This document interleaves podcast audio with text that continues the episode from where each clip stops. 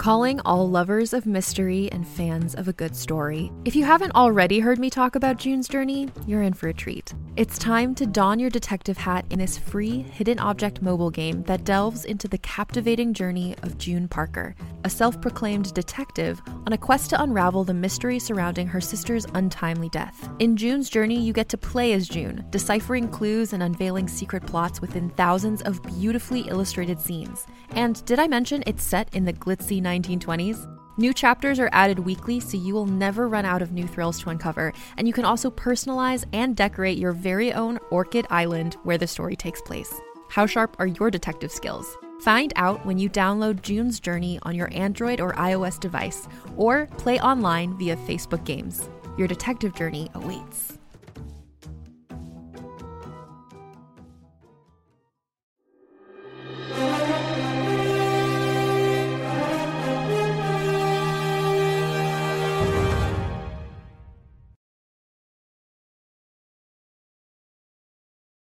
Hello, and welcome back to the League of Ultimate Questions. This is where we get into the nitty gritty and answer the questions from you, our fans, kind of go over just general show stuff.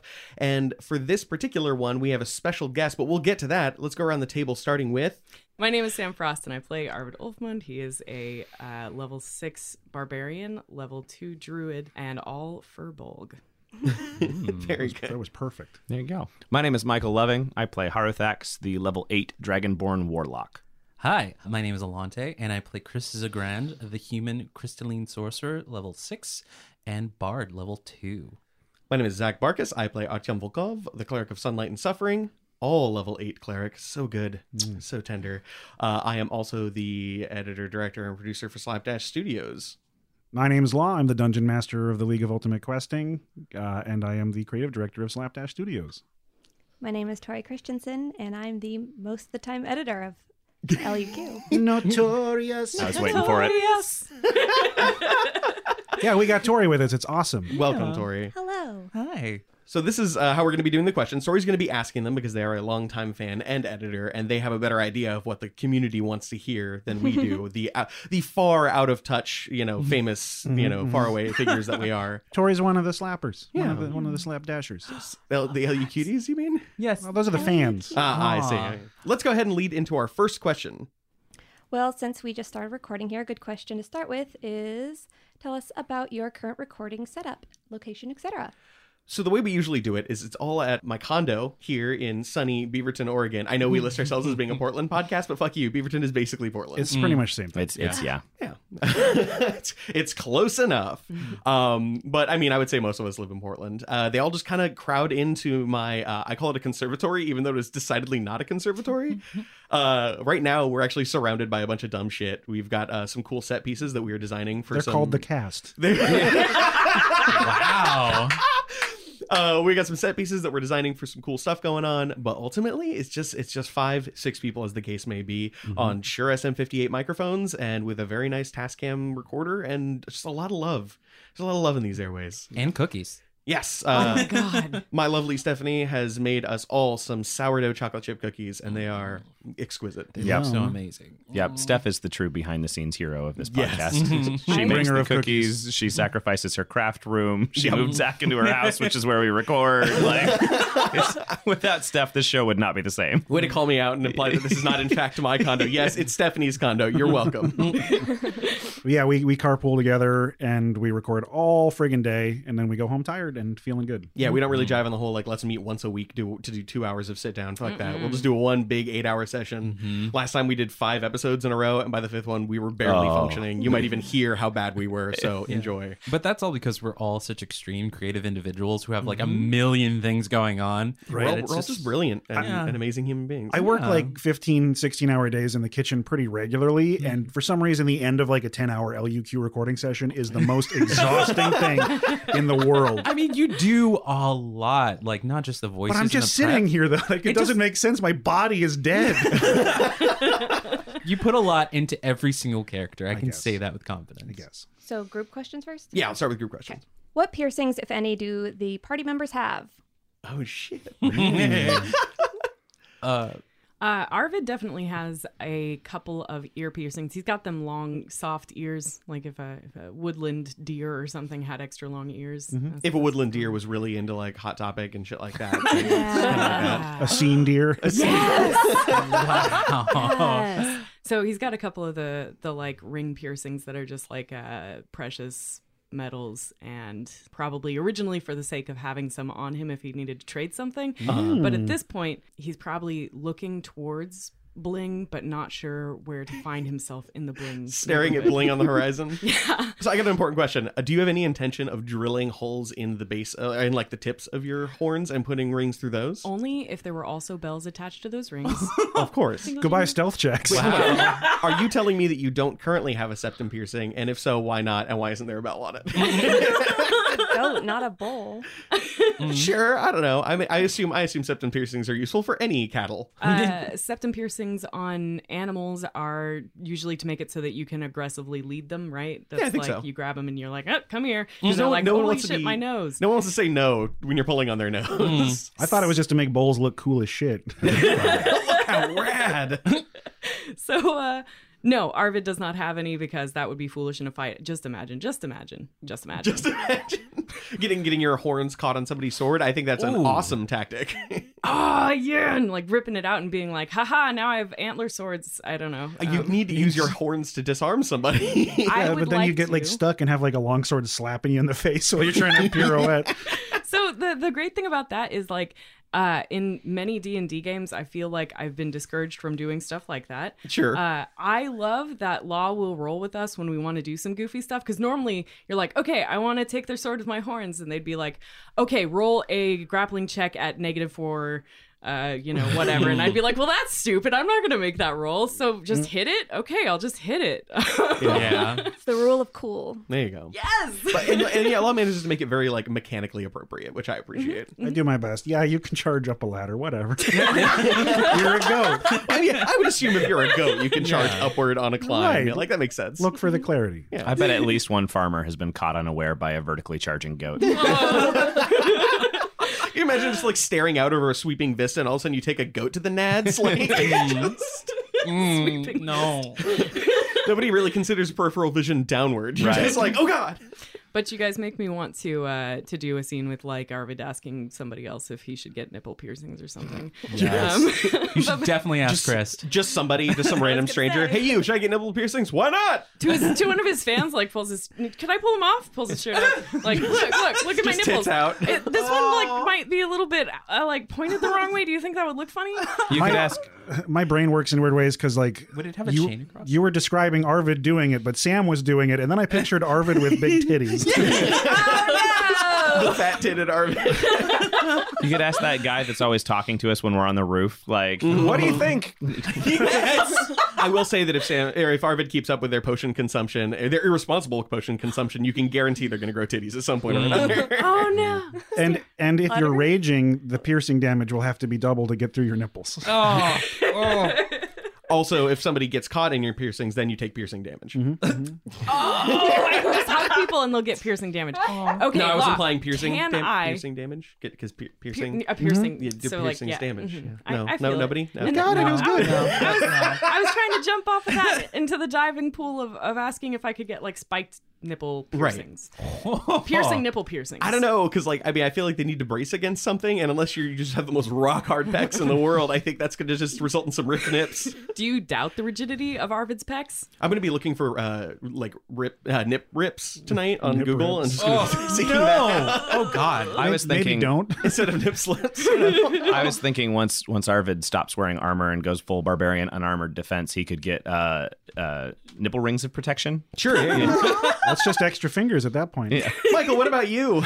Um, Does your reptile have any piercings? yeah, neither neither Michael the player nor Haruthax the character I don't think have any piercings. No, I don't think you can pierce scale. I, I imagine that uh, Harathax could probably do like the brow piercings. Mm. I would think because because Dragonborns do have brows. It would just be quite a process. Well, they have brow, but like their skin doesn't knit the same way. Like human, Right. like flesh, mammalian flesh has a specific you know way that it refor- like forms around stuff and then creates these holes. I don't know if scale does that. I think you could get a hole through it. It would be a whole different piercing process for Dracar. Yeah. Whether it would heal right is the question. Right. But you do have horns and shit like Right. frills. You might be able to get that shit going. I, Yeah. I was gonna say um, you could probably pierce if you could pierce through a scale, you still would have issues with shedding where things would get like caught under around. Oh Oh. Yeah, I- ironically, probably the character most into body modification in the cast is also not pierced in any way.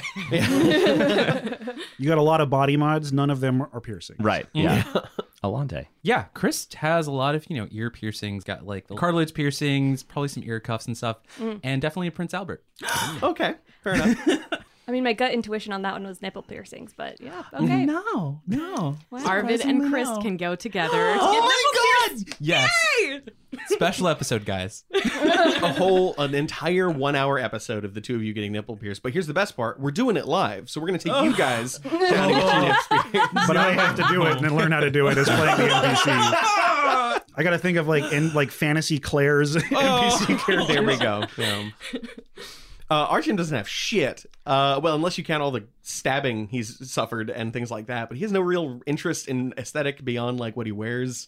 The idea of getting piercing just seems absurd to him. He might have like some unhealed arrowheads in his body somewhere. Yeah, that like I mean, count- sure, I'm sure he rattles like a bag of nickels anytime he walks around from all the like arrow tips and shit like that that have broken off inside of him. Just unintentional dermal piercings. Like, exactly. He's like, "What's that in your head?" Oh, yeah, that's a bullet. Sorry, hold on. Oh. he did an unpiercing that episode that uh, Oh. that he gave us the the flesh bags. Uh, yeah, I would call that an unpiercing, um, or scarification. Unscarification. Reverse. That's weird. the- Oh. descarification. Yeah. Yeah. He does have scarification, but not decorative. what about you, Law? I Any- let any me look. notable- At, let me pull out my list of Oh. 200 NPCs and go Any through notable each one. characters with piercings? Uh, Maven is unpierced. What about Daxton? Daxton. Oh, Daxton's pierced. yeah. Maybe He's got he's got a little dangle. He's he has a the big nose pierced. He's got the bullhorn. Here's an important question. Why the fuck is his name Daxton, but his band or his group is called Daxton? Depends on who's saying it at the time, I suppose. Okay. Some some voices have more emphasis on vowels than others. okay. So mm. how is are they both spelled Daxton? Yes. Okay, thank you. I've been fucking that up. No, it's since totally forever. Cool. It just came up in a weird way once, and it kind of threw everyone off. So. I thought it was. I thought it was that his name was Daxton, and the band or the group is called Daxton because it sounds better and it's easier to say. And they were like, "We're gonna go with this." nope. The name goes right from X into T. Who's the most pierced character we've encountered so far? Uh, probably Chief Zertwig. Okay. Oh, yeah, that that makes makes sense. sense. Yeah. yeah. He had more piercing body weight than he did body weight. Okay. He has an entire other goblin pierced through his body. Right. Yeah. Wait, so have we also bedazzled Morty yet? Or like, I hope the fuck not. uh, or like I don't know. He's got armor He's- he's and part of body the paint team. now. Does he have piercings? I'm sure some like party at the lounge. The- you got so, like Chris got some glitter out. I would, I would say animals can't consent, but I mean, you can talk to him. Yeah. Like we, we Yeah. can bring it up. Got drunk and bedazzled Morty. I can see it. He's got tattoos. All right, to move on. Do any of the characters have a particular phobia? When we were interviewing for the show, one of the questions that Law and Zach asked, just trying to kind of expand the character, was what is your character's biggest fear? And I was thinking about Harathax, who's lived in a swamp, an apex predator there, and was like, I think Harathax would be afraid of deep ocean hmm. because it's it's a depth that they can't go to. You know, if if Phantom Menace taught us anything, it's that there's always a bigger fish. It's, Phantom Menace taught me a lot. Let's yeah, be yes, yeah, a lot about how to not do prequel movies. um, but I kind of meant that just as like a one-off. Like, what would Harathax be afraid of? Uh, probably deep ocean water. And then there have been so many times in the show, just immediately, where it's like, guess what? You get to cross an ocean now, and I'm like, wow, mm-hmm. I did not think this through very well. So Harithax, I think, is adapting to their phobia a bit, just because they've had so much exposure to it, but they're still not comfortable on a boat. You should definitely play it up more. I think I, I'd love to see more of Harthax being like, "Fuck this." A lot of our water travel is kind of glossed over because it's like, okay, it's the end of the episode. We're getting back to Lucinilli. Let's not do a whole bit about Harthax being afraid of the ocean. That's But- because travel mechanics are podcast poison. yeah, it's, it's it's it's not it's not super interesting, but but yeah, Harathax is getting more comfortable, but doesn't like deep water. Um, I don't think Chris has a phobia, but thinking about it now, if he would, it would be leaving people scarred. Like he's okay with leaving people alone or straight up killing them, but the in between is very uncomfortable. Interesting. That makes me think of me. I, I feel that. Um, It's a real Just thing. Straight up killing people, fine, but uh, I do. I am not afraid of becoming scarred. I am afraid of losing teeth. If I think if I think if somebody like hit me in the face, I wouldn't mind if it like ripped my cheek open real bad or something. But if I lost a tooth, I'd be like, son of a bitch. now I as- can't eat as good. I only get so many of these, you ass. As Zach or as Artyom? As me. Okay. As Zach. Like Artyom has a different fear, but we'll get to that. yeah. Um, so Arvid, uh, mostly fear of taboo. Arvid doesn't want to do anything that's going to. He's pretty traumatized by being exiled, or not exiled from his family, but the thing that resulted in him not being a part of that. Uh, so taboo um, anytime we're in a situation where one of us does something that is not okay with the culture surrounding uh, that's going to set arvid off in panic mode um, which we've seen a couple of times right Now we've covered uh, why you left the tribe before, but somebody actually asked that. Can you can you refresh us on why Arvid left their tribe? So our tribe was they were all following like a bear god, bear totem, and basically during the time that would have been a coming of age moment where he'd like, you know, take his place among the men, he went to do the standard climb the mountain, meet with the bear spirit, and the bear spirit rejected him. So he just never came back to his family after that. Gotcha. They he was pretty sure that they thought he was dead. He just was like too ashamed, abandoned the area and went off to do whatever and then saw uh, LUQ and was like, I'm gonna be famous. That's like that's like me t- having my mom tell me to get the fuck out of the house at 16, and then me finding I don't know uh, the real world, and, or, and just being like, yeah, I'm gonna be on MTV. I'm gonna get on road rules. Big Brother, here I come. but but good news is Arvid found a different totem on the way. Yes, yes, that's when uh, Arvid found the goat totem. The, That the ram. Sorry, the goat. we keep saying goat because it's uh, It's adorable. Meme. Yeah. It's Yeah. cute. It's meme. But yeah, it's a bighorn. Um, I would also say that instead of now taking your place among the men, like you would if you had Bear Totem, you now take your place among the idiots with the rest of us. Yay! I had a, a question for for Locke, kind of spinning off of that. Is the goat? Does they have? Did the blah blah blah blah? blah. does the goat totem um, spirit have a whole clan that Arvid doesn't know that they belong to out there somewhere?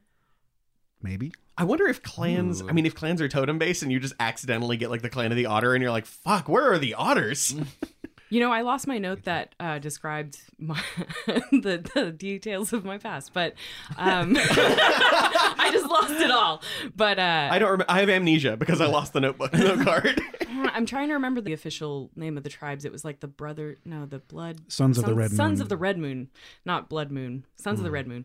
I don't know how, like, if there would be many more that would have like the same setup but then different. Yeah, Sons of the Red Moon and most of the ten tribes are each section is kind of like which major tribe they associate with, but then there's clans inside of those. And you're from a very familial, mostly furbolg, some humans and mixed ones that mostly look to the mountain bear. So, what's Artyom's phobia? Home. Mm-hmm. Mm-hmm. That all tracks. Yeah, that doesn't make sense. It's not a great place. it's kind of hard to have like deep seated fears about things when your life has literally just been like, oh, hook horror is fun. But like the whole, you know, Stockholm thing. So there's got to be some sentiment there. I mean, there is because Loshad, but There's no sentiment with Loshad. Do you remember the episode where they met? I he was mean- like, oh, it's you. yeah, This fucker. There's not really Lo- any sentiment keep- with Artyom. Keep in mind, Loshad was the whipmaster. Mhm. He Loshad- beat, Wait. yeah, like half, like a bunch of the scars on an Artyom's back were from Loshad. what? I did not pick up on that at all. Oh, yeah, Holy okay. shit. Okay, that changes a lot. But it wasn't like a, a animosity or a sinister whipping. It's that was his role in the clan. Oh. He whipped all of his family to do their section of the Deep Root Farms. Just to wrap back into what Sam was saying about Arvid, uh, does Arvid have any siblings? Uh, yes. So when I started with the character, I was like tons of tons of close family, and I wanted to keep it kind of nebulous as to how many relatives he had at first. But I think I've narrowed it down to him having two living brothers and a living sister and a dead sister. I like to think that you still don't know how many brothers and sisters you have. Well, if he I comes mean- back, he's probably going to find more. Your mom and dad got a bunch of Biblos, and you're like, oh shit, uh, I got like four half brothers and like a third brother. I don't know what that is, but I got one. Oh yeah, I, I just meant from the one parent because then all the cousins are probably. I think we talked about like the Arvid's name is like Tiny Uncle.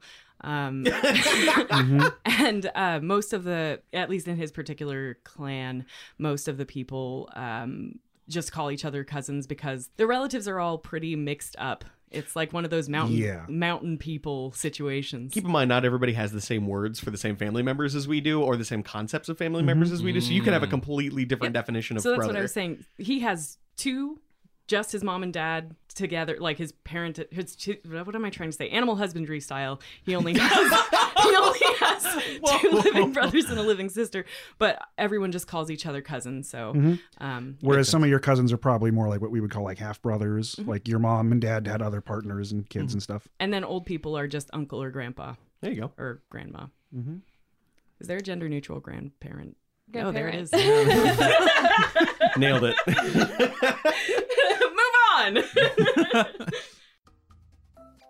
Oh, what's wrong now, Gloria? Uh, the party's in half an hour, and I've not prepared. I've just received word there'll be young'uns about, and I've not to entertain them. My punch is dreadful, and warmer than a dragon's tit. Eh, what? And now I've a mess to clean. Pull your socks up, Gloria. Without hard work, nothing grows but weeds. Oh, aye, I bet those high-minded fellows at the Arcadium. Oh, aye, wizard devilry could find a fix for all. But you're a simple-minded beast, Gloria. Best get the rolling up your sleeves. There's got to be a better way. Hi, Willie Mage here with Presto Digitate, a cantrip in a can. Why succumb to the rigors of menial labor when you can use magic?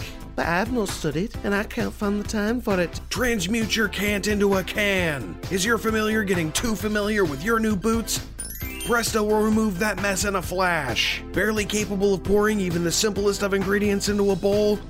Chill, warm, or even flavor your punch in one fell swoop. Talentless and dull, lacking in the social skills necessary to function in society? Well, with Presto, you'll be the life of the party.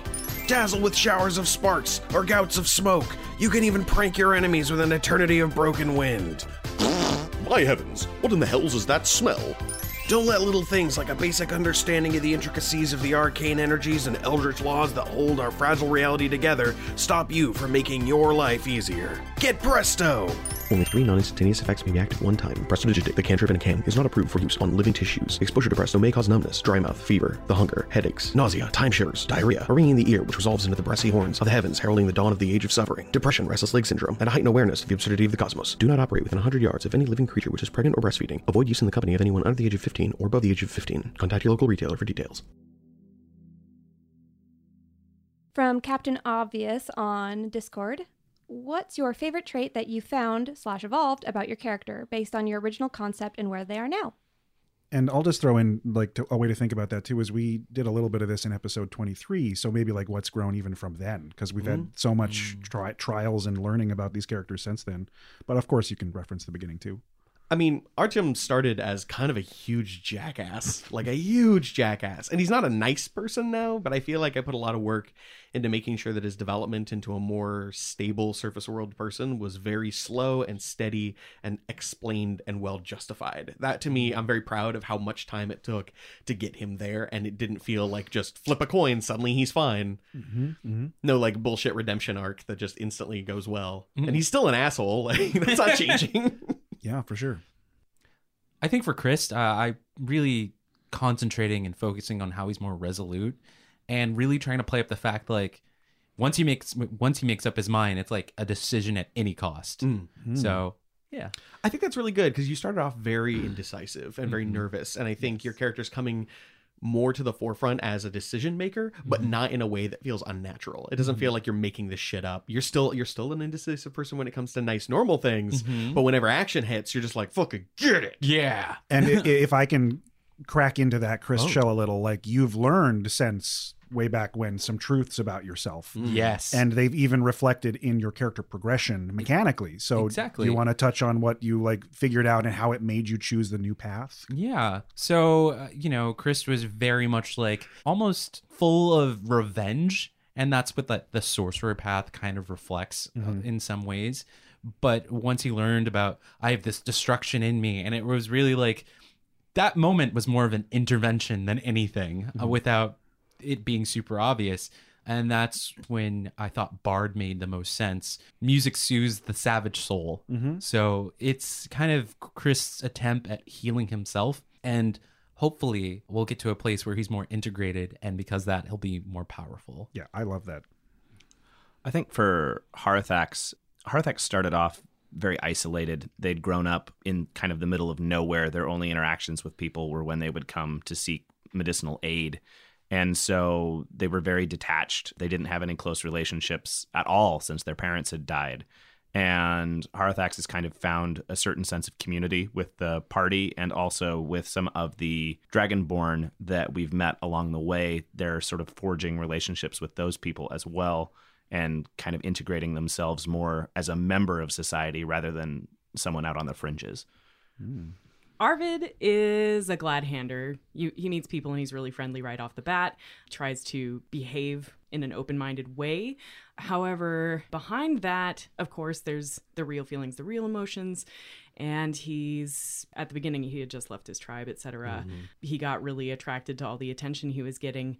And he's probably, since he's kind of out on his own for the first time with his team on the mm-hmm. league, that's his escape into adulthood Right. he's going to be finding out things about himself outside of what his family meant to him. So at first, it was kind of like his clan was his only personality besides just like I'm friendly and then beyond that um he's going to have to start discovering things about who he is alone even without the party because uh, I think he tried to glom onto the party, but they were like, "What are you doing? He's What- like, what is we're this?" one. We are all one, right?" And they're like, uh, "Nope, we're all different people." And he's it, like, it "Oh, almost my." feels like Arvid deflects the fact that the party won't immediately bond to him by finding any animal that will follow him and just pulling it in. Well, there's just not enough people. I mean, what five people? That is not a clan. I need more clan. Yeah. This is on theme for a question that was asked to Artyom from Alante's friend Walker Third. Artyom has had a bit of an aloofness and detached air about him from the beginning, but that all seems to be getting less and less. Has the group begun to fully earn his respect through these trials enough that he would be willing to lay down his life for them? Who? Um, it's tricky because Artyom doesn't really have a conception of the whole like these are my family now thing, and that only that even just an essence of that has only just begun to take hold with the recent you know transformative personal experience with the cutting of his own back and giving them his once per day ability. Uh, so for him, it's like he's this is him basically jumping off the cliff. It's him agreeing to to try and let this happen and not fight it anymore. And so while he doesn't necessarily see them as like the family that Arvid wants or, you know, the the pack or anything like that, I think for him the characters are he would have died for them regardless from the beginning because that's how he understands teamwork. Mm-hmm. He's used to working in, you know, the deep root mines and things like that and like hunting through the underdark and if one person isn't willing to sacrifice himself for 10, then he just gets purged over time or gets murdered in his sleep.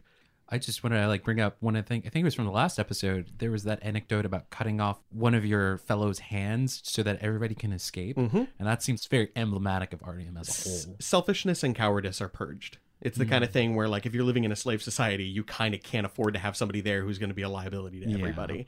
And I'm not joking. Like, murdered in your sleep is totally normal. Mm, okay. From Jen, one of our legendary tier Patreon subscribers, what do the party members think of each other?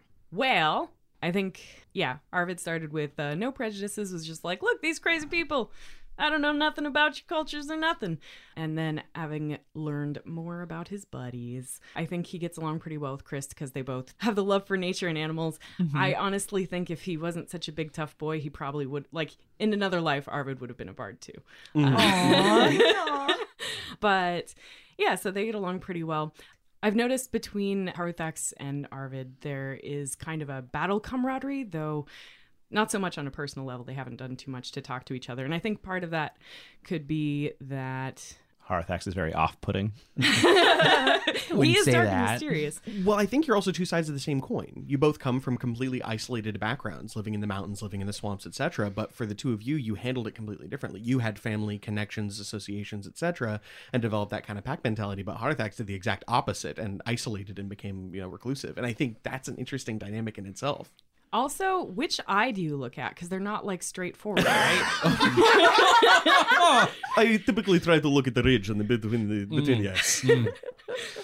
Actually, based off of that, there are a lot of interesting parallels between Harathax and certain aspects of each of the characters. The sort of survivalist nature aspect of Arvid, the sort of magical symbiote ties with Chris, and the sort of detached medical pragmatism of Artyom. Like there are elements of Harathax completely unintentionally. This isn't something we planned on hmm. having, but there there are elements of Harathax in all of the characters. I would argue there's elements of everybody in everybody. Yeah. I mean, uh, you know, Artyom and, and Sam, both from, you know, horrible, like frigid, uncomfortable places. Uh, me and Alante both sharing a slave background. You and I both being medical and both being extraordinarily pragmatic. I Yeah. like that. I like, Yeah. I like that there is something of each of us in each of us. completely unplanned. None of us like tied our backstories together intentionally or did did any of that. It's just how things have played out with our characters growing together. I don't even know. Growing and questing together? Yeah, Yeah. growing and questing together. And I, I think that's actually one of the reasons why we came up with that name Mortal Dawn for the group is because it matches it's something from each of us. Mm-hmm. You know, there's that that rising dawn, the new beginnings, but there's also the mortality and the constant threat of death and like I think that was something that w- factored heavily into that decision. Yeah, you could say we just lucked into it. Oh. I did recently find the sheet where we went through all of the names of potential team names and the watching the evolution of it was like, man, how did we end on Mortal Dawn from the starting point? It's a good one though. no, it is. I like because it, it almost implies like living in the now. Yeah, I uh, particularly enjoy that uh, one of the ways in which Harathax has assimilated themselves into cultures through puns. Get the only foothold they can find and then dig in. Yeah, that's that's really that's more of a Michael thing than a Harathax thing. I just like the idea that this this freaky ass alligator dude is like, I have nothing in common with anybody. Dumb joke, everybody laughs. Ha ha, that's Yeah. my in. I got dad jokes for days. yes. Uh, and then Arvid and Artyom is like the softest, most comfiest chair you can imagine with a porcupine in it. You're not sure if you should sit down, and then once you do, you regret it. yep, yep, yep, yep. Um, it's just like uh, walking on eggshells kind of thing for him, where like he wants desperately for uh, senpai or whatever I'm the getting some- captain. I've been getting some strong like daddy issues from Arvid. Like, like, I want you to approve of me. Have you taken care of your dog? Has it been trained? Are you being responsible? Yeah, that might be a little bit of Sam. Actually. Do I need to talk? Arvid, do I need to talk to you about your potion use? What are these? I found these in your room. Who taught you to? Where did you learn to do all these horrible things? I learned it from you. Have you been getting into my herb stash? Oh Whoa. no. It's a little too real. So I guess I kind of want to like allude to the bonds by Chris' favorite moments with each one. With Arvid, just early on, everything, and especially in finding Morty and having, yeah, our own little little pack together feels really good. The fact that I got to teleport and like have that cool like Miss America wave at the dreading cake was really amazing. um, with Harathax, it was amazing to have that moment like by the frozen lake and just be like really honest, like, oh, I don't know how I'm feeling, and he's just like, well, here's what you got to do, or here's the facts laid out. And of course, with Artyom, the best moment has to be the Lord of Light and the Dancing Thunder, Ah, and that really showed our personal growth. Mm-hmm.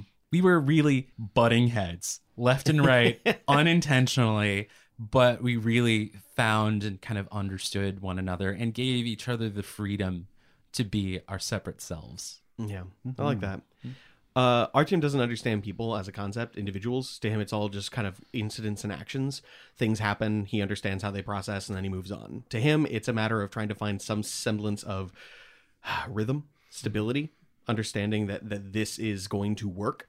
And so for him, he kind of understands all of you as just teammates that work well together. And he's like, ah, yes, Arvid is good at this thing. And if I tell them to do it, they do it, and it goes really well. I like this. which explains the kind of pull from Chris. Chris, like, no. Earlier in the show, Artyom traded all of his feelings and memories about Harathax in exchange for guidance through the Feywild. Um, on this topic of how do the characters feel about each other, where's Artyom at with Harathax right now, considering that whole segment of their history was like deleted? That's actually funny because that leads in perfectly to what I was just saying. Uh, he doesn't. He was worried that it was going to affect his view of you, and it did at first. But again, because he only understands people in context of their actions and how they interact with him, your behavior after it was so fucking rock solid that Artyom's like, "Oh right, that's why I like Harathax." Also, I will say that Ar- Harathax is technically the only person he actually considers a friend. Um, I've tried. I've tried to display that through action, but I've realized that nobody has picked up on it. But as far as he's concerned, thank you, Law. Law's picked up on it. Uh, as far as he's concerned, Harathax is a friend. The two of you are really good coworkers and teammates, and that's about it. Whoa, mind let's- blown. Let's hope uh, Artyom never reveals that to Arvid. It would it would. Oh, I mean, to be fair, he did just get to the idea of I'm going to consider you like family instead of like you know pawns in the group. But yeah, for him, it's like that's why he was so worried about giving up the feelings, and it's why he was so hurt when you left because he was like, "This is fucking bullshit." Right. Because up until that moment, they had always been very consistent, very trackable, and very familiar, and very trustworthy. And then suddenly you're gone, and then he's like, "Why did fucking just this is bullshit? This is not this is not what we agreed to." So having that happen, but then realizing as soon as you came back, is like, "Oh, same person. They're the same guy." would you say that they are Artyom's first friend? No. No, I have a very particular thought of who Artyom's first friend was. That has not come up. Well, what do you think about everybody's characters and their interactions? Ooh. I mean, it's important for me to like. I was aware of the Artyom kind of sneaking in a little bit of like random camaraderie with Harathax, even over just like a bad joke and like a random high five that felt really out of place, but was clearly like a gesture of like, look what I, I saw that culture does this. Let's do it. I saw that culture does this. Um, I try to view it all as a spectator so I can let you guys evolve it naturally, but then I can take that and kind of weave it into the narrative however I can, mm-hmm. whether it be like someone from your past that could address them in a certain way or challenges I could have you face that might require I know the two of you are going to have to work together on this kind of thing mm-hmm. and force this temporary bond and that. Um, so I try not to get my fingers too messy in that so it, you guys have the autonomy of your own interactions, but I do try to, you know, play on it a little bit in the mm-hmm. story. How do you feel about our growth together as friends? Oh, I love it. My favorite moments uh, when we're recording is when I'm aware that there's a like kind of a side scene about to happen because I can literally just like back off the mic and just absorb what you guys are doing. I like seeing that. Like when when I would like I'll bring something up and then literally a sentence in, I just see you kind of recede away from the microphone. Well, and I was uh, worried that like uh, you're worried I'm about to like say something for the story, but if I back off, it means like you guys know that's like this is your time to just like create this scene. And I also really it pleases me to hear you like have character interactions that tie in with what is happening in the world that I've I've handed to you, and and pulling out lore or names and things like that. I'm like, ooh, this feels so so good and real. To continue on the topic of character growth, Isaac, a tiny puppy on Discord, asks, I like that that's not their name, that's just what we refer to them. Isaac, who is just this tiny puppy. Isaac is also legendary, is he not? yes, Yeah. yes, is. How do you keep track of slash implement character growth and changes? I think by just the nature of the show, we all make choices that show that Chris went bard. It shows that he's trying to do a different thing. Everybody else, I completely agree. For me, I think it's just a feeling it. You know, you I whenever I build a character or write a character in like a story or something in my head, the first thing I think is what kind of person are they? And once you have that, you know their actions, you know their reactions. You don't need to track it because you become them.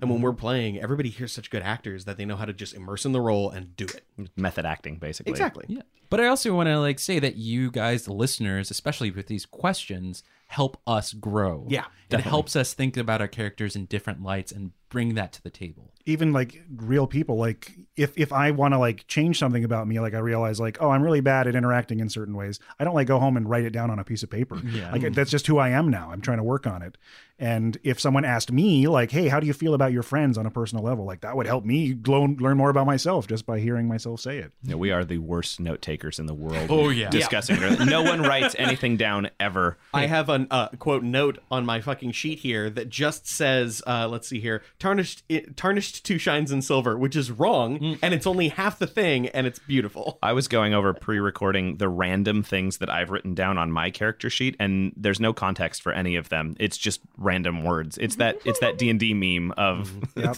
i made one It Yeah. the party recap it's like evil elf bar tavern magic dagger yeah. that's that's exactly like my my notes are that. I've been pretty good at being the accountant, though. It's mm-hmm. been nice. Hmm. It's useful to have that for sure. um, I was going to say about keeping track of characters. It brought up uh, a thing that has been my probably my one of my earliest and most consistent problems with, with uh, characters in D&D is trying to play somebody who is better at something than you are in real life. Oh, Oh my goodness. Yeah. Yeah. So, um, something that's always been a problem for me is like proper nouns disappear from my brain immediately and are replaced with like words that mean that. And so because of that, I'll be like the the crimson cloth lady or whatever it is. Actually, you, you got it right. You, you said uh, the the lady in in crimson rags, and it just was lady in saffron rags, Saffron. which was fine. That was great. Eh, Yeah, but it's always like that. It's just like there's a concept, and I remember the concept, but I do not remember faces, names, blah blah blah blah blah. But I think that plays out so beautifully with Arvid. I love those moments. I just want him to be able to be friendly with people, and you remember people's names when you're friends with them. I don't. I genuinely cannot remember I names or literally faces. every time I'm at a party, I'm like, "Oh, that's really cool. Who's what's your name? Thanks, thanks, thanks." I'm not going to remember any of that. Just so you know, like okay, IRL, I consistently confuse the actors. John Travolta, Tom Cruise, uh, who is Batman? Fucking, what was his name? Christian Which Bale. one? Christian been Bale. many Okay. Batman. Yeah. It's like all of the guys with like brown hair and they're kind of like vaguely attractive. They all look like the same person. And like you can show me them side by side and I'm like, okay, they're different for sure. That wraps in perfectly to our next question from Jen again. What actors would you all cast your characters as? Voice actors do count. Uh, somebody on the Discord said Jason Momoa for Arvid, and I think that's pretty perfect because that meme where he uh, he's about to like jump on that other actor and is like smiling and happy. That's like that's Arvid right there. That has big Arvid energy. Yeah. I mean, do you do you think Arvid has that much charisma? yeah. um, the other one I was looking through, I was like, okay, uh, rom com actors probably, and I was looking through them, and that Paul Rudd guy who was Ant Man, I could see that working too. You just have Paul to like Rudd. do some CGI or something to make him big. My favorite one for Arvid was actually the one that Law suggested, which was uh, Tim Heidecker from Tim Oh, and Eric Warenheim. or Eric Wareheim. Excuse me. Yeah, that was it. Um, yeah, I fucking I love that. I want him to be a himbo. That's fair. I love that. I um this question got asked quite a while ago. I think it was on Discord, and I thought about it, couldn't pick anyone, and just like stopped thinking about it. And then they were like, "We're going to cover this in in Q and A," and I was like, "Oh no, I have to pick an actual actor now." Uh, and I was thinking about if voice actors count. Um, I was actually talking with Law and the rest of the cast outside beforehand, workshopping this, and I actually think Mark Hamill would be a really cool voice actor for Harathax. Oh, yeah, I could do that. Nice. Yeah, definitely. And and if there was a screen adaptation, it's not like Mark Hamill, you know, has no presence on camera either. So Well, let's let's all be honest. If we were going to be doing anything live action, it would actually all just be motion capture, and obviously Andy Serkis would do everybody. Well, I mean, honestly, I think Chris would end up being like a model more than, than an actor. so any kind of like model who looks like even vaguely like what Mediterranean or Middle Eastern with like really bright eyes. Mm-hmm. Yeah, that'd be Chris. I just said a younger Depp would have worked. Oh, Younger Johnny Depp. Yeah. I Yeah, could see a young Johnny Depp. Yeah, that would be a. Ooh, Who was that guy? He was in Lost and he was in Sense 8 as like the guy who introduces all of the. Oh, God. I know you're talking about. Yeah. Yeah, Well, you were saying vaguely Middle Eastern. Maybe if you Yeah. lost like 20 pounds. That guy. and guy? like war, yeah, maybe, maybe He's really cute and he's got those big eyes and he's kind of I do like his spooky. voice. Yes. Yeah. Um, for me, it's actually really tricky because I've got a lot that I like. First off, Ben Schwartz for Mhm. looks, because originally I wanted my character to look like Leon Trotsky, and honestly, young Leon Trotsky and Ben Schwartz look the same. They are very similar. but I've been thinking about it more. I mean, obviously, uh, honorable mention to Tilda Swinton. I think Tilda Swinton. Yes. Tilda Swinton can play everyone too. Tilda Yes. Swinton, Andy Serkis. I was actually here's the problem though. After the moment the words Andy Serkis left my mouth, I was like, "Oh fuck, it's Andy Serkis." He's weird. He's got that unusual face. He's got that voice. He's got amazing vocal talent, and I think he would be a perfect Artyom. yeah, he's a pretty pretty good actor. What about Matt Smith? Matt Smith. Is he, is he too Like Doctor weird? Who, Matt Smith. Th- Too weird. Okay. He's too baby faced. Yeah. I need Oh. somebody who's like got a hook nose and really like really angular, heavy features. He, this guy's That's not Matt Smith. Ar- Artyom is No. very no, no, no. What, Steve Buscemi. Buscemi would work. Yeah. Uh, a younger Willem Dafoe would also work. Yeah. Uh, anybody Oh, who's Willem known for their just Dafoe. like extreme aesthetic. hmm hmm Wait, what about Law? What about Maven? See, Ooh, I, again, I have this issue where I cannot process actors' it would- names. yeah. Hmm. It'd be hard to cast Maven too, because Maven can shape change. So Maven would have to be like. It would be it would be the Maven you guys interact Okay. with the the form he's Yeah. taken for his current position. And uh, there's an actor, and I can't think of his name. He was in Sunshine, and he was in some kind of independent sci-fi films. He's a, incredibly good. I think he was in Prometheus too, but I don't remember for sure because my brain doesn't work that way. Um, but he's he's awesome. He has some like really kind of like beautiful feminine features, but he's also very masculine. Hmm. And I can just picture him. He's kind of this like nebulous age too. Like you look at him, you're like, at first you're gonna say like this guy's like 20, but you look for a second, you're like, he could be like 50. Like I really don't know So he's very Elijah Woodian. in a way, but he just he he he cover he checks a lot of boxes in that he has like oh he big pretty eyes. He has an almost not rememberable face, but he's also gorgeous. Hmm. Uh, and I think he would work great. I'll have to look it up and maybe put it in the Discord later or something. But names, sure. I have a bit of headcanon when it comes to Morty. I forget what type of dog was said that he is, Mm-hmm. but if anyone has seen Song of the Sea, the dog Coo from that, That's very that's cute. exactly how I picture him. Mastiff, right? Wasn't he? Yeah, he's a yeah, dire it's not the same type of dog, but that's how I picture him. Oh, I guess, super cute. Personality. I'll say real quick. Um, I think Patrick Warburton for Storm Oh yeah. Oh, and yeah. Elliott Kalan for Kip. Somebody recommended. Oh my god, um, yes. I also think David Harbour would be a fantastic Storm. He's got the voice, he's got the size, he's very gruff and awfully just monstrous looking. Those would both be super good picks. And I think for Morty, uh, H. Jon Benjamin. Um, actually, side note for Kip, I personally feel like uh, the best choice would be uh, Lin Manuel Miranda. That'd be a great one. I Lin Manuel so Miranda would be perfect. He's I re- for me, it's Elliott Kalan, but you That's know, fair, I like fair. that other people have different interpretations. Of them. Smush them together and create a. You wouldn't have to do anything to Elliott Kalan though. That's just how he talks. He just he has this sing-songy little voice, and everything he says is just like oh, very good, very good.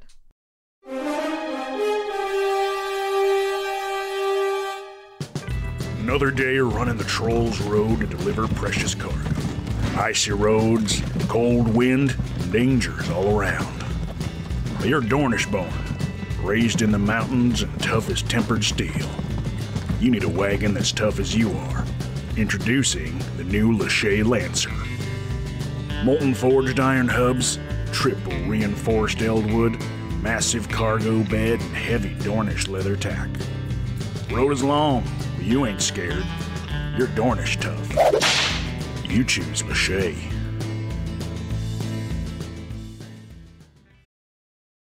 Hey there, it's Rachel Ballinger, and I am thrilled to invite you to Rachel Uncensored, my podcast where I get real with my friends and celebrity guests, where we talk about all sorts of topics. From personal stories to hot button issues, we cover it all. New episodes drop every Wednesday, so make sure you tune in on Apple Podcasts, Spotify, or wherever you listen to podcasts. Trust me, you won't want to miss out on the fun and candid conversations we have here on Rachel Uncensored.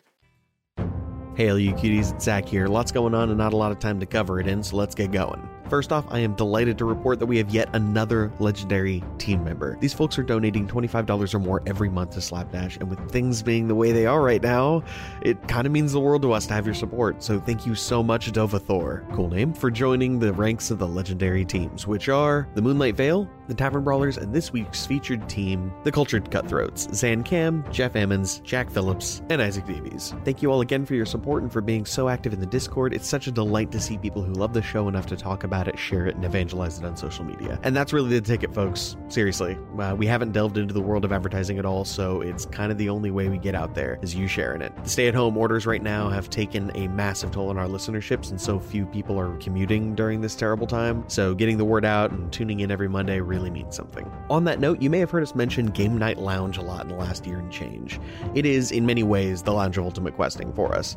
It's the home of D&D Tavern pop-up Orcs Orcs Orcs, Portland Geek Atlas, and Law's primary source of income, or was. This board game bar in Portland is an absolutely wonderful place, and they are barely holding on right now. With bars and restaurants still closed here in Portland, there's just no revenue coming in. And that being said, Slapdash Streams on Twitch will be hosting a fundraising stream to help Game Night Lounge stay in business. In particular, we will be doing an alpha playtest of Terranary, an independent science fiction RPG which we advertised on the show not too long ago. I'll be playing in this session myself and we'll be hosting it on twitch.tv slash slapdash streams on May 9th, 12 p.m. to 3 p.m. Pacific time. I really hope to see you there. On the note of Twitch, and in addition to the fundraiser, Law has actually been doing a really amazingly fun Pokemon Ruby randomizer Nuzlocke. I know that's a lot of complicated words that a lot of you probably don't know, but the basic idea is that you're playing Pokemon on hard mode, like super hard. And in this case, it's with a total randomizer, so everything in his party, everything they have, it's all completely randomized. It's a really fun time, and Law is just a delightful person to listen to. You can also find Nuzlockes that me and Law did together way back in the day when Slapdash first started when we were called Lackluster. Feel free to check that out on youtube.com slash slapdash studios. And be sure to check out Law on his Ruby Nuzlocke. I'm going to be starting my Earthbound stream probably next week. As soon as I have any details on it, I'll be posting the schedule and stuff like that. I'm going to try and keep to a very rigid schedule for this one. Moving on, as you may or may not know, Sam is completely out of the country, and that makes the next episodes very difficult to record. But that doesn't mean we're down and out, baby, not by a long shot. Next week's episode is going to be coming at you very hard with an all Archim, all the time one on one episode with me and Law. We're going to be following that up with one on one episodes for Artifacts and Chris, and that's not all. The finale for this filler arc, I mean, very special pandemic pandemonium extravaganza, is a special two to three part Little League of Ultimate Questing, where Michael, Alante, and Law for the very first time, as well as a special guest to be named later, will be playing preteen dreamboats taking on a carefully orchestrated quest designed by me. I'm excited to see Law to stretch his role playing legs, and I am very excited to flash my own DM chops. By that time, Sam should be back stateside and we can get back to our regularly scheduled programming, but until then, let's get you back to the questions.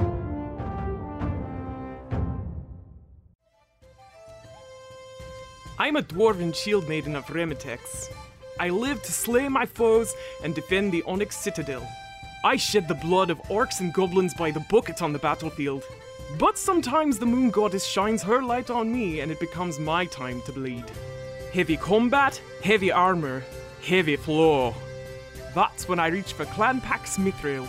Twice the absorption, twice the durability. Clan Pax Mithril.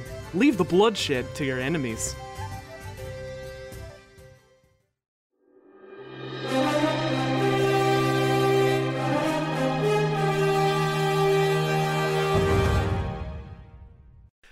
So that was fucking intense. We got through not that many questions, but I mean, there was good insight, insightful answers, and Cillian Murphy's the name I couldn't think of. Cillian Murphy, awesome. I fucking love Cillian. Good Patreon, Been good, on a good lot of patron stuff, for too. Maven. But you- we're kind of running on time Mhm. here. Do we want to just do some quick ones to get it out of the way? Yep. Perfect. Rapid Tor- fire, go. Tori, you got them for us? Alrighty. Is Artyom named after the main character from the Metro series? Technically speaking, he's named after a footballer. Uh, when I was a kid, I lived with all the Russian families because my mom couldn't afford daycare properly.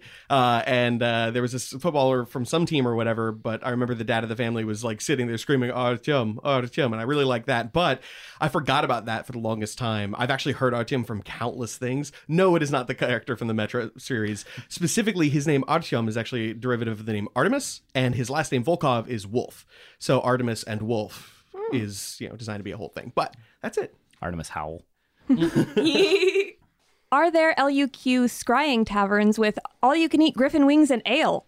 I hope so. Uh, are there LUQ taverns? Yes, absolutely, all over the place. Are Griffin wings something you can get all you can eat? Absolutely not. No, Those no, are they're just sacred- called Griffin right, wings, just of like course, wings. They're of not course. buffalo wings. Law. Right. that's fair. That's fair. No, they're Dornish game gay men. Game wings. and wings. Yeah. yes, but think you know fantasy tavern, so it's probably like bowls of mutton stew and crap like that, and not Bowl like brown. mozzarella sticks and ranch dressing. Yeah. Mm. From Jen, are there other Dragonborn physically like Haru around?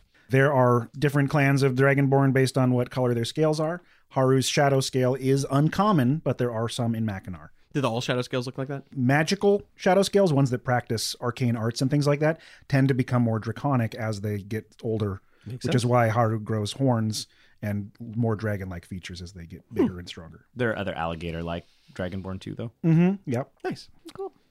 Is your pink prick completely pink, or are there other hues as well? Wow. Are you asking Zach or Artyom? Because there are different answers here. I, um, I'm uncomfortable. Whip it out. Let's. Uh, I'm going to assume you're talking about Artyom. The way I always imagined it is uh, that the wood of it, basically the body, was just normal wood that was kind of stained a magenta color, and then all of the accents would be black, and then a dark steel for all of the metal pieces. That's basically what I imagined in my head. Is that about right, Law? Yeah, I kind of made it nebulous so you could finalize the description of it, but it's very it's, it's bright pink, but it's mostly the wood with black black features. the fan art of it was fantastic, though. Yes. Regardless of whether it is accurate, it is Right. beautiful. Yes. Yeah. Awesome. Another item question. What is the Arvid's light side, dark side thing about the parody? I personally asked this question because I can't remember. uh, a questioner after my own heart. I uh, Yeah, so that's uh, the axe parody, which we got in the Temple of Sauvage. And basically, it's got one side does radiant damage, I think it's plus four, and the other side does necrotic damage. And that's parody, P A R I T Y, like disparity, not parody like joke. Which which I always heard it as parody until I saw it spelled and I went, oh, Now you need to get an axe and call it parody. Yes, right. Nice. Uh, one for a Law from Reshpin on Discord. What are Nexus Corp's major competitors? Real talk is fucking nothing. Nothing is like Nexus Enterprise. The LUQ is so big that nothing comes close. The next thing would be like the Solar Dome, like a big entertainment franchise that puts on shows, but that's like theater. This is the first version of something that's getting projected to people's homes that they have to pay to get access to. And the scariest part about that is how big they've become despite having no competition. hmm And even if something tried to maybe pop up, no one knows about it. Maybe it got quashed by how powerful they are. Mm. Hmm. Have any members of the Trillium Blades made it into the LUQ? Who?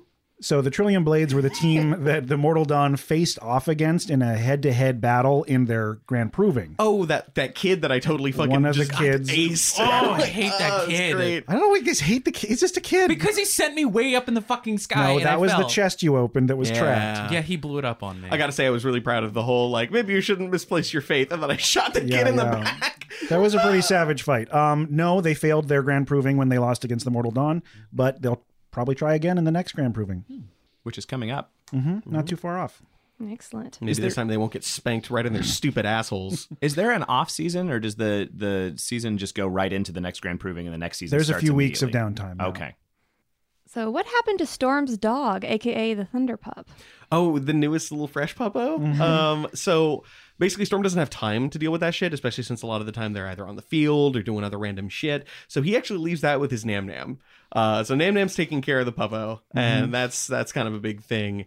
And I think the way I imagine it is every time he comes home, it's like it's just so much bigger, and he's like, Jesus, Holy crap, this is ridiculous. Right. I imagine after getting asked to not bring it into the booth anymore, you eventually oh, of to. course he does. And this is just a quick side thing I want to throw. I don't want to drag these rapid fires out, but one of my favorite things about Kip and Storm in this is that all of Storm's character that comes into it is things that happen to him off camera. Mm. Like his life is what makes him so interesting. Yeah. And everything that Kip brings to it is exactly what he is on camera. Right. And I love that. Storm always brings something else because he's doing shit off camera. He's a busy boy. And we mentioned this in the last uh, LU Q&A, which I want to say it again. Um, so Law writes for Kip and Storm, which is great. And then I do character writing, joke writing, and modifications for Storm, but most everything is written by him. I just voice Storm. It takes both of us to make Storm. Yes. And I love him how he is. Yes. I love him.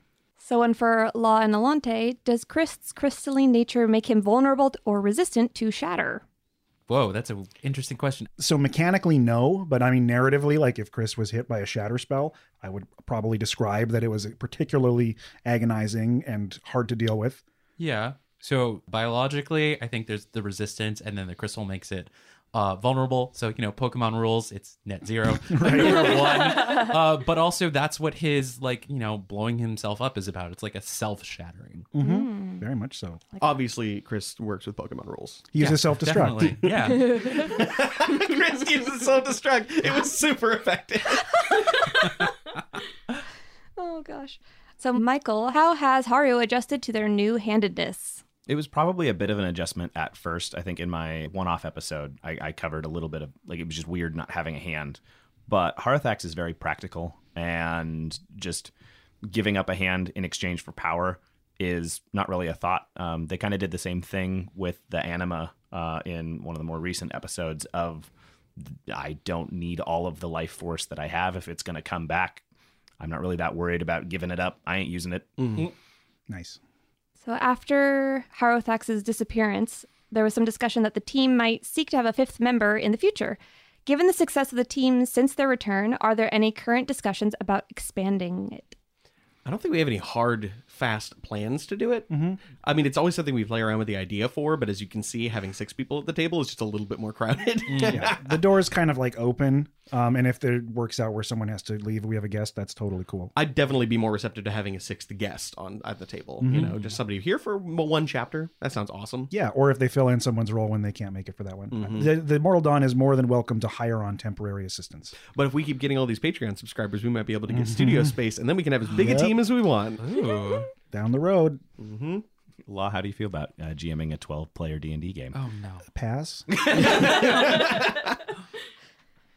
So for law and just any DMs, how do you organize your DM notes? Do you have NPCs on one page, current quests on a separate page, etc.? How do you take notes? Fucking what notes? Yeah, no. Uh, we've gotten that question several times, and I usually lead in with saying I don't take very many notes. But I mean, I have kind of evolved my process to make sure that things remain fairly consistent with the story, to the best of my ability. I've created a like a dossier basically of all of the NPCs. I go back and listen to old episodes so I get their names right. Because sometimes I will say something without a note, and I need to go back and check because I don't remember what I said. Um, and if the future, if we get like a strong fandom that wants to correct me on stuff, like that's just helpful. Just understand that like I, I think I do an okay job.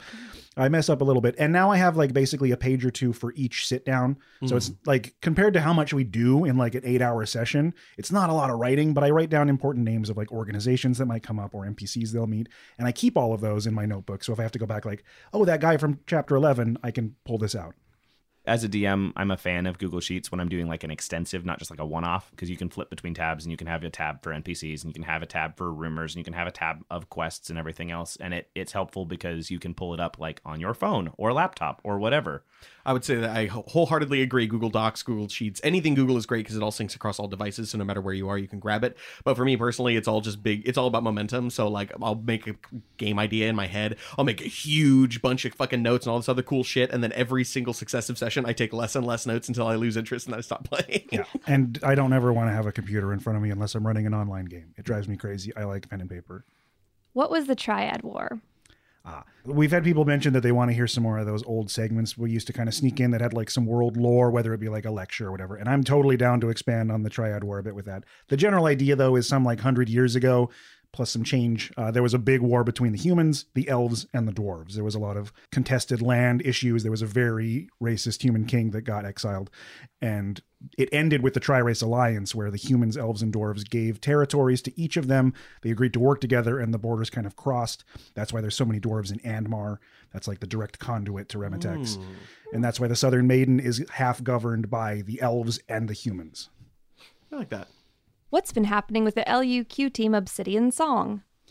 I think they might mean the Broken Ballad. Obsidian Song has come up in discussion a few times. They were in the Invitational right before the the Mortal Dawn. Uh, but the Broken Ballad, they're still questing. They lost a member in Dornheim in that whole tragic thing, but they still have four members, and they're they're questing at a, at a decent clip. Nice. So we have two questions for Artyom. They're kind of complicated. So how do you want to go about Uh, that? Do we want to? I mean, I could just do a quick Artyom segment here. Let's let's hear what they are, and then we'll both try to. Let's answer make a little Artyom jingle that we can just plug in here. It's time for Artyom lore. Lay it on me. So what is Artyom's end goal for his people? Is he simply abandoning them and just having fun being surface side? Is he trying to acquire clout to free his people? And that's from Isaac. I think uh, y- y'all got to understand, Drow are bad. They're bad people. Like they ha- are by necessity pretty fucking evil. Artyom was pretty fucking evil when he came up, and he didn't really understand the significance of his actions. Artyom doesn't feel any uh, ownership over the nature of his of his race. He doesn't feel like he has to save anybody. But I would say that after what happened in the Gulag of Blades, I think seeing that the Drow are about to do some nasty shit, I think he's more concerned about what they're going to do to this surface world and the and maybe Drogondrav. So it's hard for me to say whether he has any real convictions one way or the other. Mm-hmm. But yeah, they're evil folks, man. Like they're not good good guys. Yeah. How do the leaders of the Church of Bren feel about uh, Drow becoming a prominent representative of their religion? Are they playing it up for advertising or turning a blind eye to it or what? I'd say that's probably more of a law question than an Artyom question. The important thing to understand about the Church of Bren is they have never once given a fuck about how they look to other people. Excellent. that sounds pretty appropriate to Artyom. uh, it is a god of, of of suffering, of lending your strength to a greater cause than yourself. They have very few churches. Like even if there are churches of Bren, they're usually multiple religions, and they have a priest of Bren who lives there. They don't care about holy symbols. They don't care about. They don't have writing. Their teachings is life's hard lessons. There's no dogma of Bren. You're either a servant of Bren and you lend your energy to that, or you're not. Not there's no test.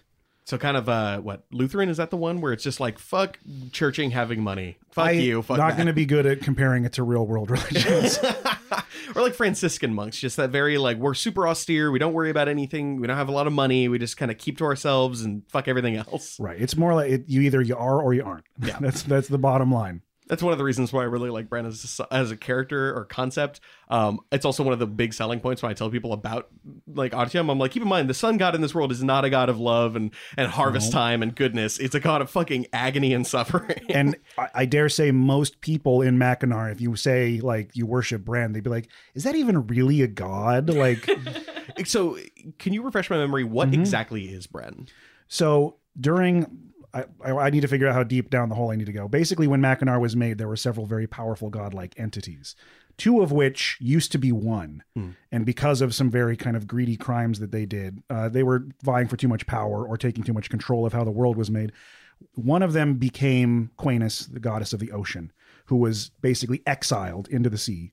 And that is where she harvests her power. She controls, you know, people have to give her homage to give her strength. Mm. And the other one was sent to the sky to eternally push a ball of fire across it.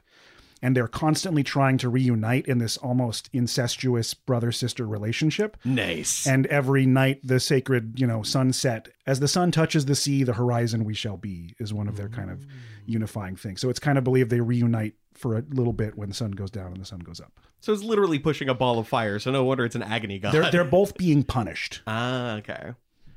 So are there any other questions? Is that is that everything? I think that's all I have. I Okay, cool. Do want to say thank you to Walker Third, Reshpin, Captain Obvious, Isaac, aka a tiny puppy, Jen F, uh, Unforeseen Librarian, for all the questions. It's really great to have questions on the Discord. Thank Especially. you all so much. You're the best. Yeah, thanks everyone for the questions. We didn't get to all of them. We did get a lot. Some of them not necessarily super answerable, or it's more like show don't tell. So it might come up in the show. You want to listen to our old LUQ where we answer older questions? Go to episode 23. Also a nice place to dive in. And I feel like now would be a good time for us to kind of get questions to each other from Absolutely. the other members of the cast. I like it.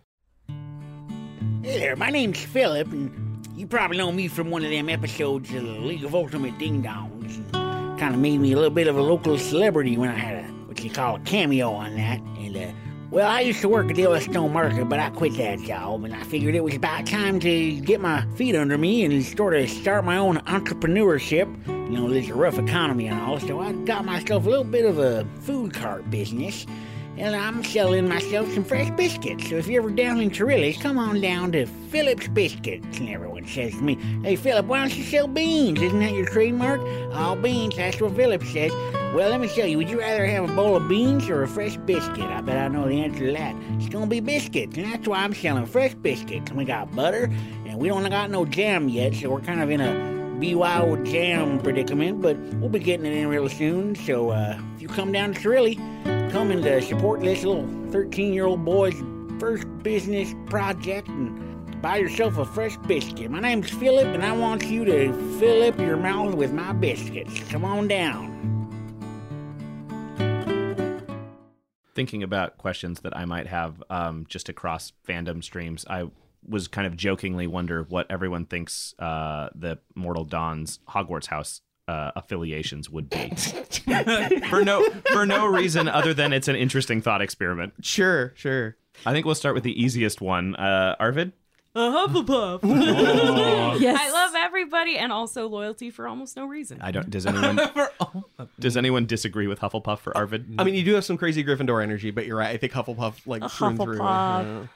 Uh, I'll just start by saying I'll be quiet because Potter lore means literally nothing to me. That's fair. I'm not a huge Potterhead either, but it, it's a thing that gets asked a lot. Sure. No, I'm glad to hear, Fun hear to you guys think talk about. about, it. I'm not a Potter head. Yeah. right. Mm. Eh, eh, eh. Well, I actually don't really smoke weed, but thank you.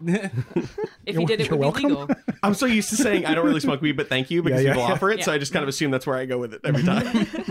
There's temptation to to put Harathax as a Slytherin just because of the whole reptilian, like you know, trying to uh, uh, obtain more power thing. But I actually think Harathax is a little bit more um, sort of practical and cerebral than that. I, I feel like Harathax would be a Ravenclaw. Fucking hell yes. Yeah, that's my intuition as well. Yeah. You're also always the guy with the questions and like, you know, probing into deep stuff. And also you play him and even like ask non-character questions a lot that are like, fuck me.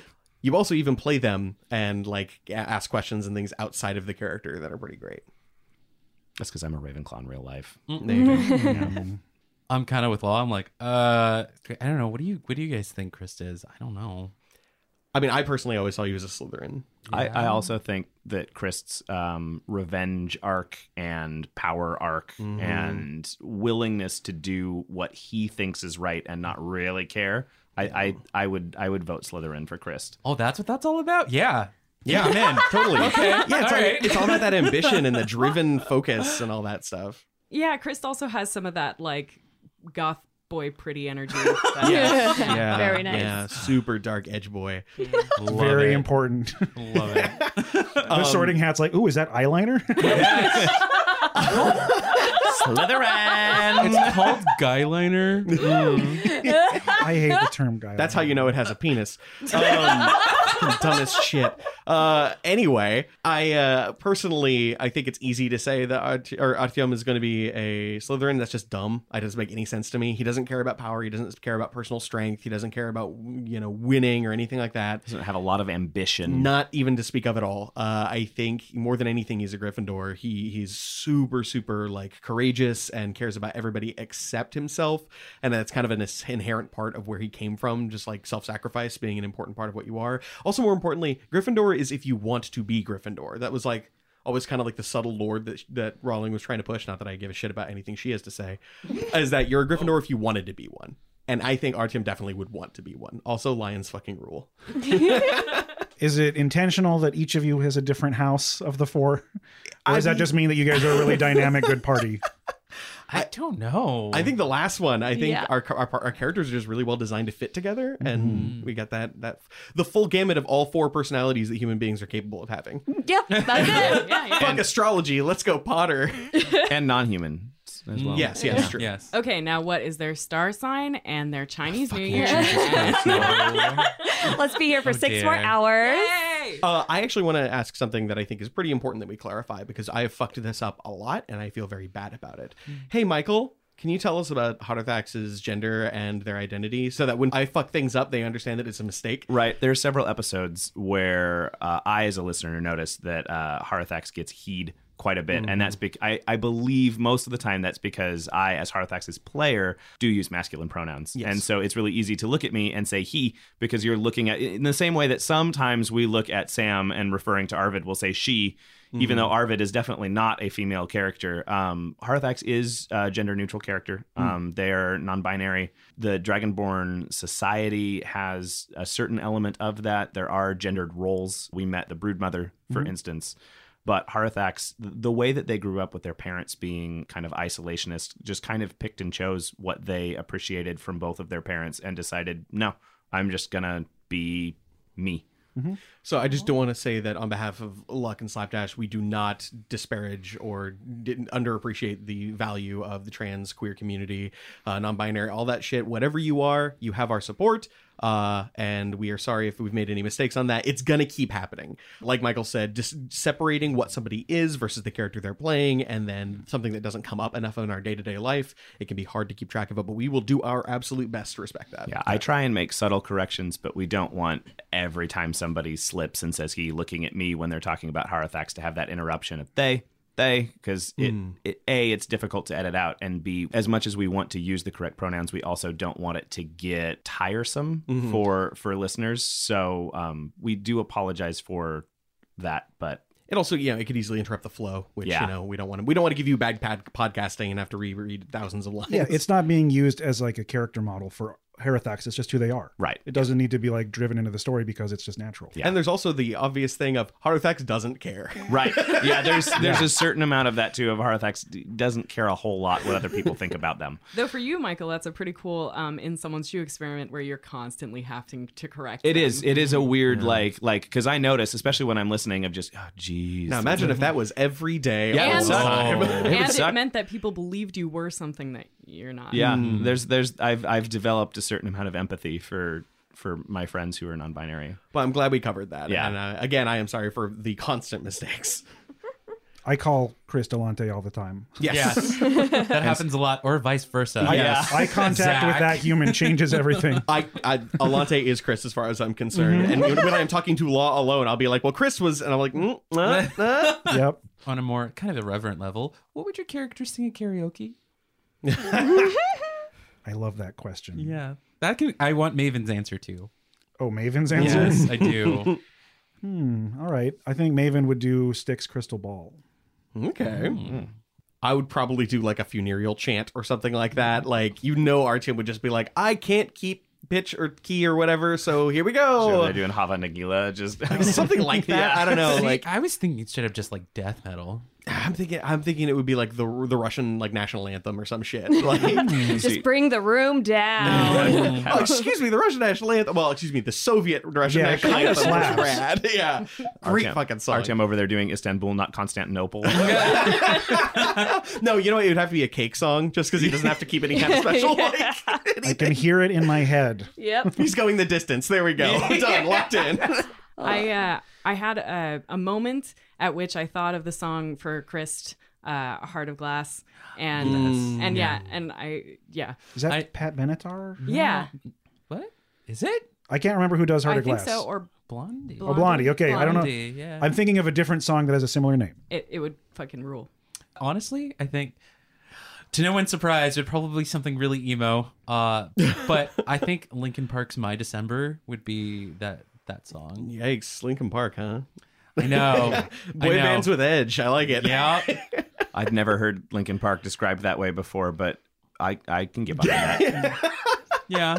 Yeah, uh, there's been a couple of songs that I've posted in the Discord. I can't remember if it's just in the cast chat or if it's in one of the public channels where I've just redone Disney villain songs to uh, Uh-huh. to Harathax. Uh, my favorite one that I did was uh, "Poor Unfortunate Souls" by Ursula. I like that one. Mm, It's got a very patron energy to it. As It well. does. It really that is part of the reason. It's it's got the the the magic and everything else. I also think that if uh, if we did a duet, I think Chris and Harathax would do uh, "The Monster" by Eminem and Rihanna. Oh my god, can that really please happen? That would make me so happy. Not happy. in real life because Michael's a bad singer, but Now do it in horror. yeah. Eminem is a great singer. Also, yeah, I was gonna say.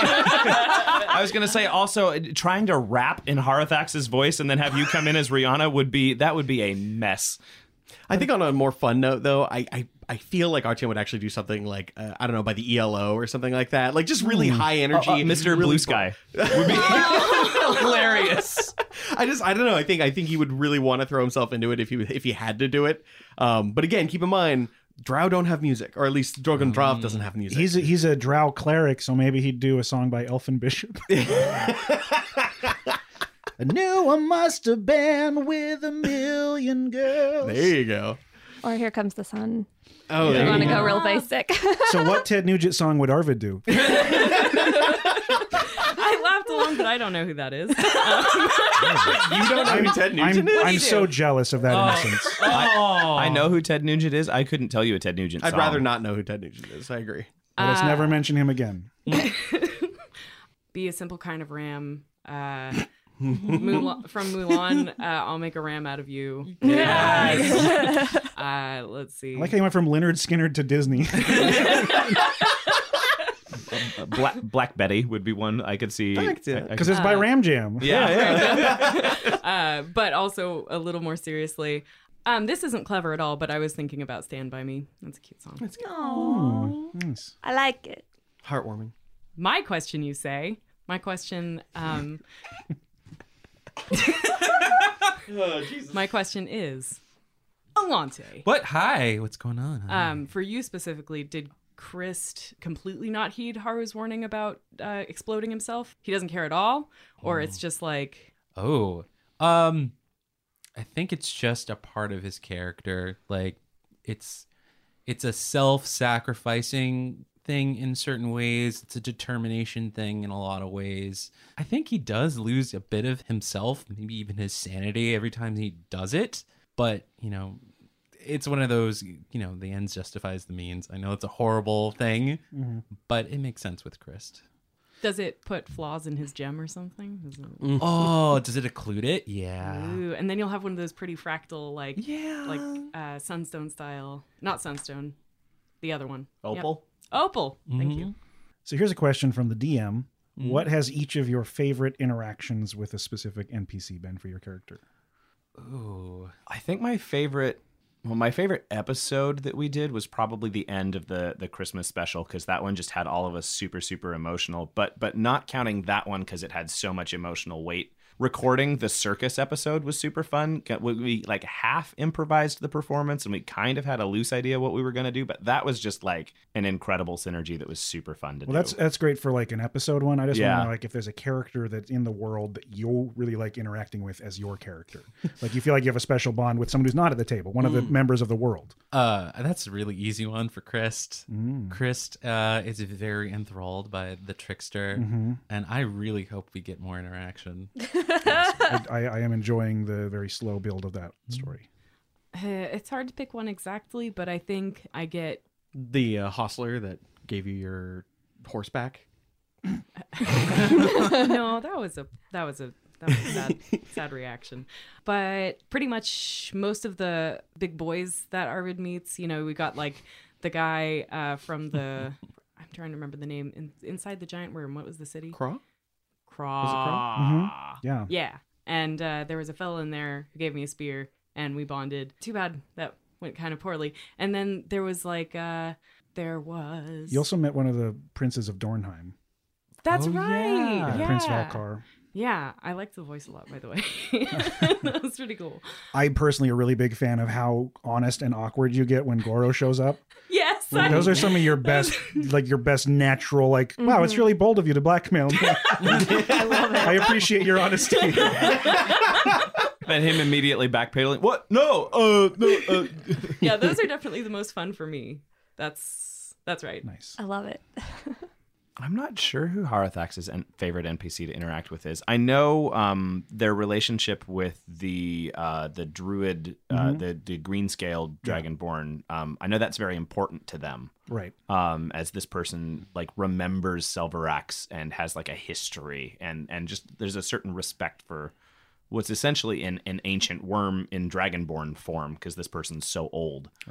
I enjoy that one just because the way he talks is very Yeah. poetic and waxing. I think the obvious answer is Loshad. It's just fun. Having, but more specifically, I think more connections with the Underdark. I think Mm. any any opportunity where he has to deal with his own conflicted feelings about that place. Uh, a good example would be the um, the Deep Gnome uh, Mm-hmm. uh, leader was a really important thing for him, and it was also like one of the first times we had touched on the fact that he was an Underdark character, which Yeah. meant a lot.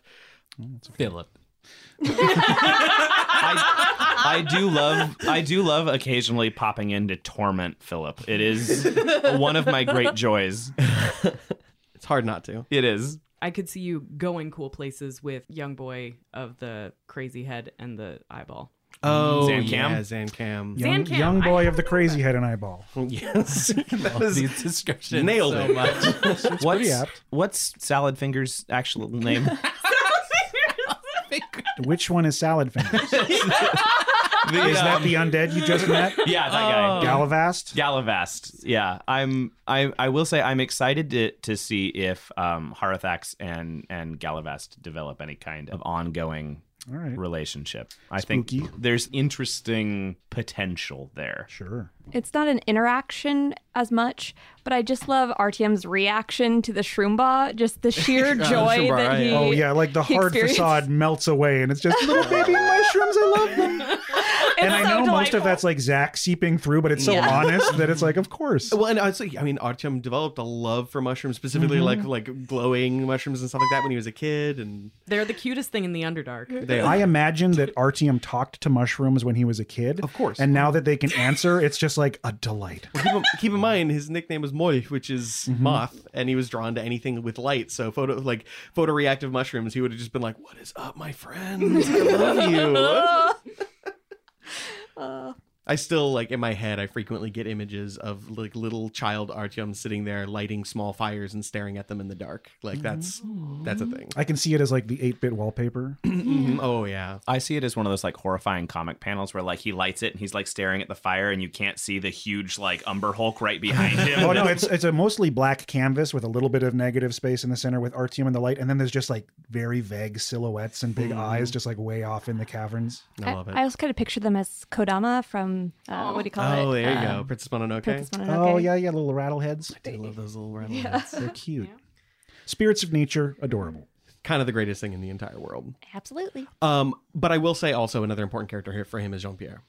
Oh, Uh, yeah. It's some. Hmm. It's one of the only times he's ever had to pursue a skill that wasn't necessary for his survival or an important part of his religion. It's it's him trying to branch out into something, especially something that he loves, Mhm. and the fact that he was accepted by this very renowned, very skilled person, despite his total incompetence, was Right. me very meaningful for him. Yeah, and it's like him seeking out like to learn something from someone and have like a superior in something who's not, you know, like lacerating their flesh.